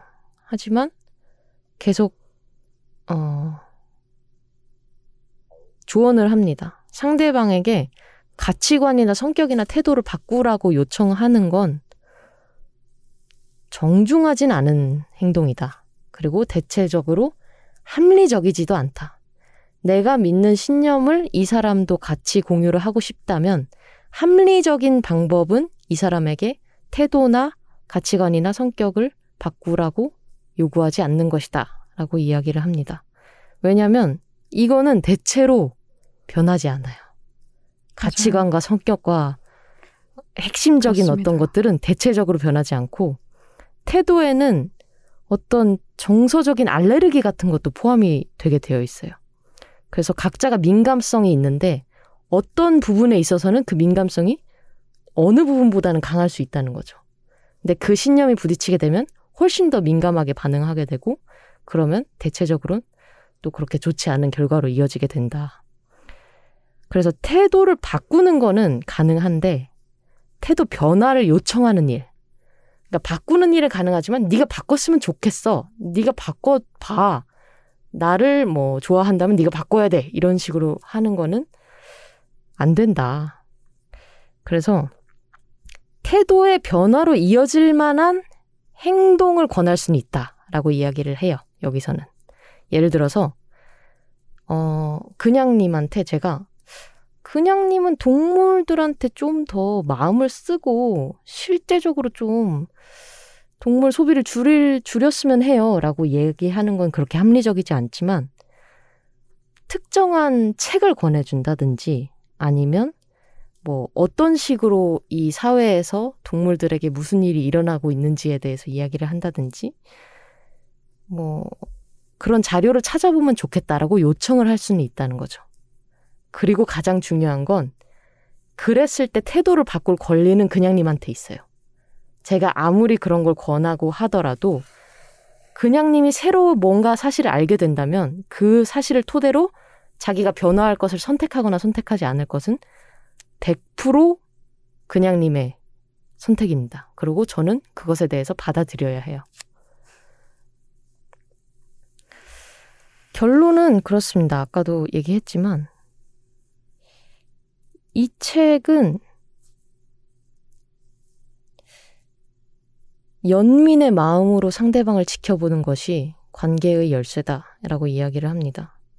연민의 마음으로 지켜보기는 뭐 다른 건 아니라고 하고 귀 기울여서 듣고 이 사람이 어떤 생각을 하고 있는지, 어떤 슬픔이 있고 어떤 아픔이 있는지 연민과 공감으로 비판하지 않고 귀를 기울이는 것이다. 라고 이야기를 합니다. 비거니즘에 관심 있는 분이 읽으셔도 좋을 것 같고요. 단순히 관계가 어려운 분들이 읽으셔도 저는 굉장히 좋을 거라고 생각을 합니다. 제 책 소개는 여기까지 하도록 하겠습니다. 오늘 저희가 가져온 책을 소개를 해볼까요? 네. 네, 오늘 그냥이 소개해드린 책은 신혜우 저자님의 이웃집 식물 상담소였습니다. 네, 한자가 오늘 가지고 온 책은요. 백설희, 홍수민 저자가 쓰고 들녘에서 출간된 마법소녀는 왜 세상을 구하지 못했을까 였습니다. 단호박이 소개해드린 책은 멜라니 조이 저자가 지은 나의 친애하는 비건 친구들에게 였습니다. 네, 그럼 이제 청취하신 분들의 의견과 소감을 들어볼까요? 네, 네. 좋습니다. 지난 시간 야심한 책에서 금정현 작가님이 나오셨었죠? 네. 그렇습니다. 예. 그래서 그래서 이런 말이 생겼습니다. 로 이야기를 나눴죠. 네. 네, 오늘은 제가 첫 번째 댓글 읽어볼게요. 네이버 오디오 클립에서 책이 고파 님이 남겨주셨습니다. 여러 번에 걸쳐서 들었습니다. 그만큼 바쁘기도 했지만 그만큼 재미있어서요. 이 책 상당히 흥미로운 주제입니다. 책 표지도 탁월했던 것 같아요. 금 작가님의 솔직 담백한 이야기 감사합니다. 작가님에게 있어 글쓰기가 얼마나 힘들면서도 놓칠 수 없는 것인지 느꼈어요. 응원합니다. 하트. 응원합니다. 저도 응원합니다. 응원합니다. 저는 금 작가님의 지- 진짜 유머를 너무 좋아하거든요. 네. 그날 방송도 그래서 너무 즐거웠어요. 네. 마스크 속으로 눈물이. 네, 맞아요. 그런 거죠. 맞습니다. 그런 것이군요. 네. 팟빵의 미스티 HH님의 댓글인데요. 디자이너님께서 이 표지에 확신을 가지신 이유에 대해 생각해 봤어요.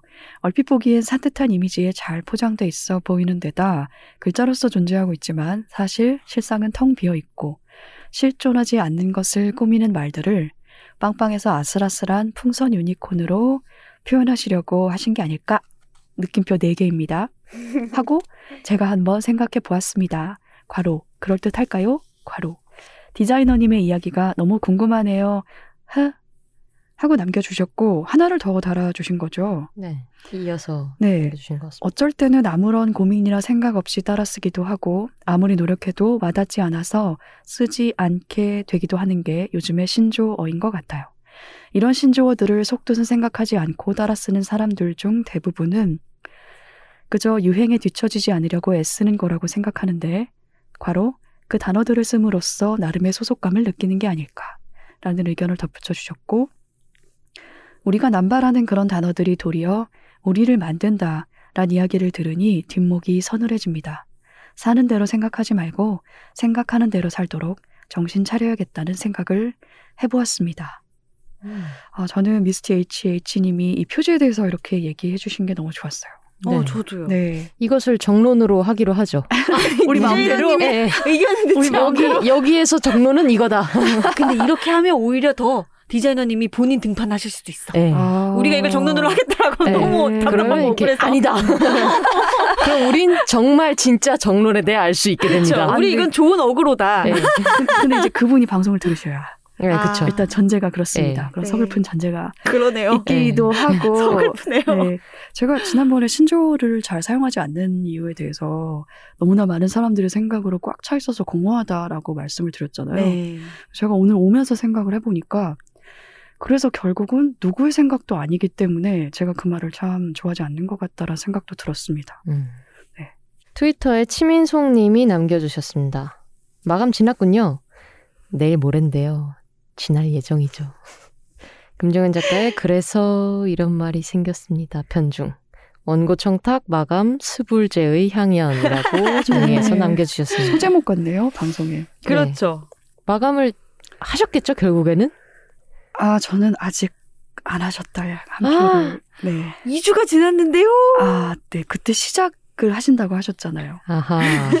금정현 작가님 댓글 한번 남겨주세요. 저희 방송 네. 그때 출연하시고 나서 시사인 구독 인증 하셨더라고요, 네. SNS에. 시사인을 구독하셨더라고요. 아, 정말요? 네. 아, 아, 죄송해요. 어떡해. 아이, 뭘 죄송해요. 아니, 네. 아니에요. 좋은 건 나눠야죠. 아, 네. 그, 그, 나눠야 되긴 하는 거긴 하지만, 네. 일종의 압박이 되진 않았을까. 방송하고도 좀 약간 마음에 걸리긴 했거든요. 아이, 아닙니다. 아, 결국 구독을 하시긴 하셨군요. 네. 네, 그러면 그 구독 추천인란에 혹시 쓰셨대요. 쓰셨나요? 네, 아, 한자님. 네. 네. 모르셨군요. 아, SNS 안 하셔서. 네. 그렇습니다. 작가님 이번에 제가 영업했습니다. SNS는 마감하셨 는지 좀 알려주세요. 그게 중요하죠. 네. 네. 네, 인스타그램에서 Y 언더바 썬실버님께서 남겨주셨습니다. 그래서 이런 말이 생겼습니다. 를 읽을 때만큼이나 몰입해 들은 요번 책이라웃. 기억해 두고 싶은 대화를 옮겨본다. 와, 많은 부분을 정말 하나하나 다 적어주셨어요. 아, 이렇게 기록 남겨주셔서 너무 감사합니다. 금수저, 흑수저 관련해서는 서로에 대해 책임을 다하지 않는 한 인간의 미래는 없을 것이다. 라는 부분을 기록해 주셨고요. 장 지글러 책의 일부분입니다. 아, 노키즈존과 관련해서는 세상이 더 나쁜 곳을 향해 가기 전에 우리에겐 다른 선택을 할 기회가 있다고 나는 믿는다. 라는 부분. 덧붙여 이런 말씀해 주셨습니다. 황정은 작가님이 최소 50년 이상 고민해야 하는 질문들을 건네다 그 물음에 스스로 답해 주신 부분이 자주 생각날 것 같다. 사는 길 밖에는 방법이 없는 것 같아요. 계속 고민하며 살아가는 과정으로 대답을 할 수밖에 없는 질문을 제가 했군요. 흐 하셨군요. 네, 제가 그러 했습니다. 네. 죄송합니다. 아니, 왜 죄송한 거예요? 근데 그때 금정현 작가님이 정말 이 질문 너무 어렵다고 네. 하긴 하셨거든요. 그렇죠. 네, 네. 50년을 네, 고민해야 한다. 네, 이오네스크로 살짝 우회해서 대, 답을 하셨죠. 네, 음, 맞습니다. 아, 그리고 또 하나 의견 덧붙여 주셨습니다. 그리고 매일 일기를 무려 두세 개씩 주제를 나눠서 쓰다 하루가 다 갈 지경이라는 금정현 작가님의 일기들 너무 궁금했는데 너무 너무 너무 그 중에 하나는 독서 평설에서 읽을 수 있는가 보다. 자신의 모월가, 수전 손택, 버지니아 울프, 카프카 등등 일기 장인들이 보낸 모월을 겹쳐 쓰는 일기 일기 연재라니 세상에 유 하고 음. 남겨주셨습니다. 네, 삼자대책 댓글입니다. 팟빵에 인삼니아 이렇게 읽는 게 맞겠죠? 인썸니아의 변형인가? 그런가 그런 봐요. 거 그런 거 같아요. 인삼니아. 네. 인쓰리니아인가요? 인삼니아. 님이 남겨주신 댓글입니다. 지난주에 다섯 벌에 29,800원 하는 티셔츠를 구입하고 올여름 준비 끝났다는 완료감 뒤에 뭔지 모를 의구심이 계속 따라다녔는데 방송 듣고서 이제 이해하게 되었습니다. 보이지 않는 곳에서 나를 대신해 비용을 치르고 있는 사람과 토양과 물을 생각해 보게 됩니다. 항상 주의 깊게 경청하고 있습니다. 매번 듣기 전보다 조금은 더 좋은 사람이 되어가는 듯한 기분입니다. 늘 감사합니다. 하트 남겨주셨습니다. 감사합니다. 매번 들어주셔서 감사합니다. 그렇습니다. 아유, 감사합니다. 매번 들어주셔서 고맙습니다. 음, 네. 6262님께서 남겨주셨습니다. 안녕하세요. 여성 전용 헬스장 진달래짐 작가 유기입니다. 아이고, 박수! 반갑습니다. 책이라웃에 제 책이 소개되다니 유유 정말 기, 정말 정말 기쁜 마음으로 들었습니다. 단호박님 말씀대로 초기 기획 의도가 성인을 위한 학습 만화처럼 구성해보자였는데 정확하게 봐주셔서 정말 감동이었습니다. 학습 만화의 계보부터 팔굽혀펴기까지 흐! 진달래짐으로 시작해서 다양한 경험담 들을 수 있어서 재밌게 들었네요. 단행본 다음 권도 알찬 내용이니 기대해주세요. 그리고 그냥님의 쓰고 싶다 쓰고 싶지 않다를 들으면서 취미가 직업이 되었을 때의 딜레마에 대한 작가님들의 생각에 많은 공감했습니다. 나만 그런 게 아니었구나에 위안을 얻기도 했네요. 유유. 한자님의 지구를 살리는 옷장은 안 그래도 최근에 다큐를 보고 의류 소비의 심각성에 대해 생각하던 참이었는데 딱 맞는 내용이라 경청했습니다. 작은 실천을 하는 다수가 되자는 다짐을 다시 한번 하게 되었네요. 팟캐스트 애청자로서 좋은 콘텐츠 만들어주심에 감사한 마음도 전하고 싶습니다. 하트. 앞으로도 애청할게요. 책이라웃! 저희도 애정할게요, 작가님. 감사합니다. 고맙습니다. 이렇게 귀한 곳에 귀한 분이. 우리 단호박님 성덕이네요. 네. 음, 아유, 좋겠다. 잘 읽고 있습니다. 네, 납작만두님의 댓글입니다. 항상 좋은 고민거리를 던져주는 세 분 덕분에 듣는 것만으로 조금이나마 나은 인간이 되는 마음이에요. 옷을 더 신중하게 구매하고 열심히 운동하고 주어진 의무를 다하며 아주 작은 실천이라도 하겠습니다.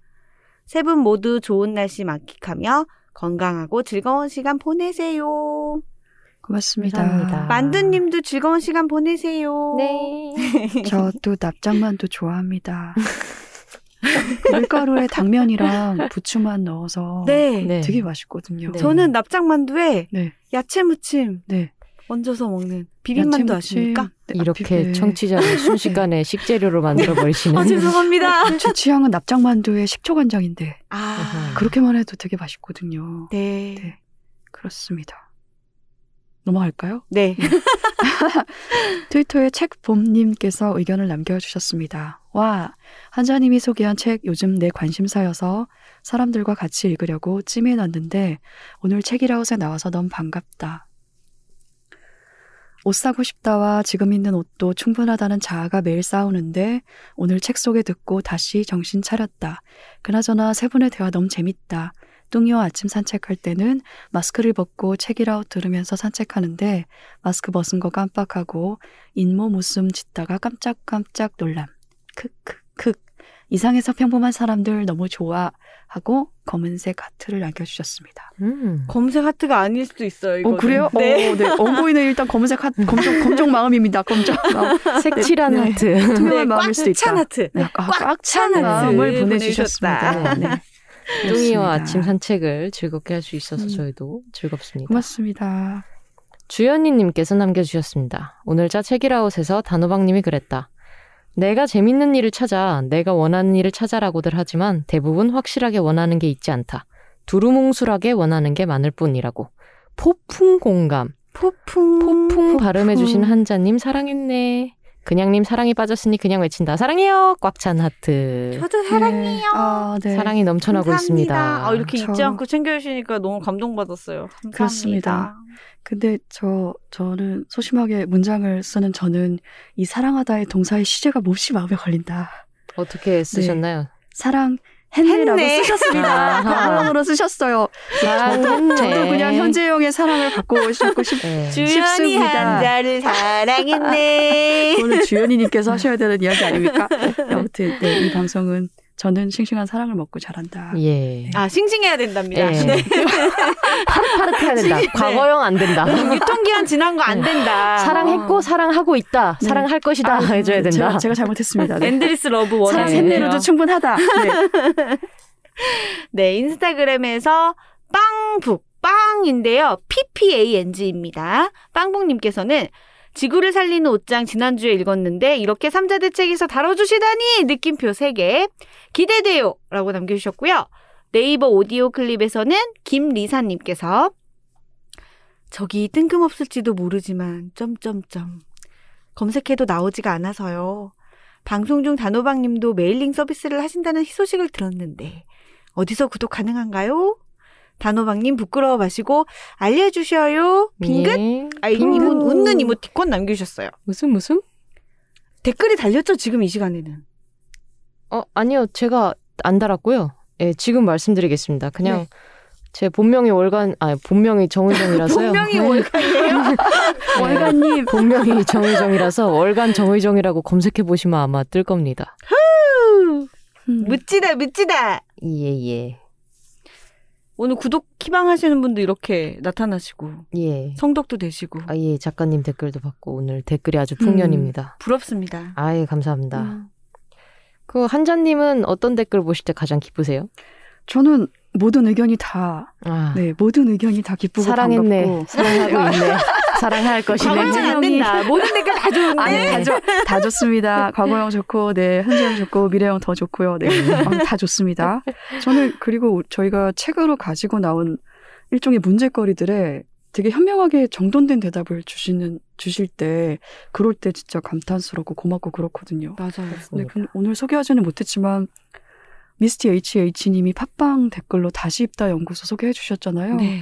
네, 너무 고마웠고, 네, 좋습니다. 저도 저희 청취자님들이 너무 생각을 잘 정리하셔가지고 그렇습니다. 너무 잘 문장으로 옮겨주신다는 느낌을 네. 받을 때가 많아서 내가 이 자리에 앉아 있을 게 아닌데 저도. 청취자님들이 더 너무 대단하시다 맞아요. 그런 생각 많이 합니다. 저도 그런 생각을 합니다. 그러니까 댓글을 부끄럼 없이 마구마구. 마구마구 남겨주세요. 네, 이제 마무리할까요? 네. 네, 저희는 2주 후에 다시 인사드리겠습니다. 또 봬요. 또 봬요. 또 봬요. Bye. Bye. Bye. 우리 함께 읽는 우리 함께 있는 시간 책이라웃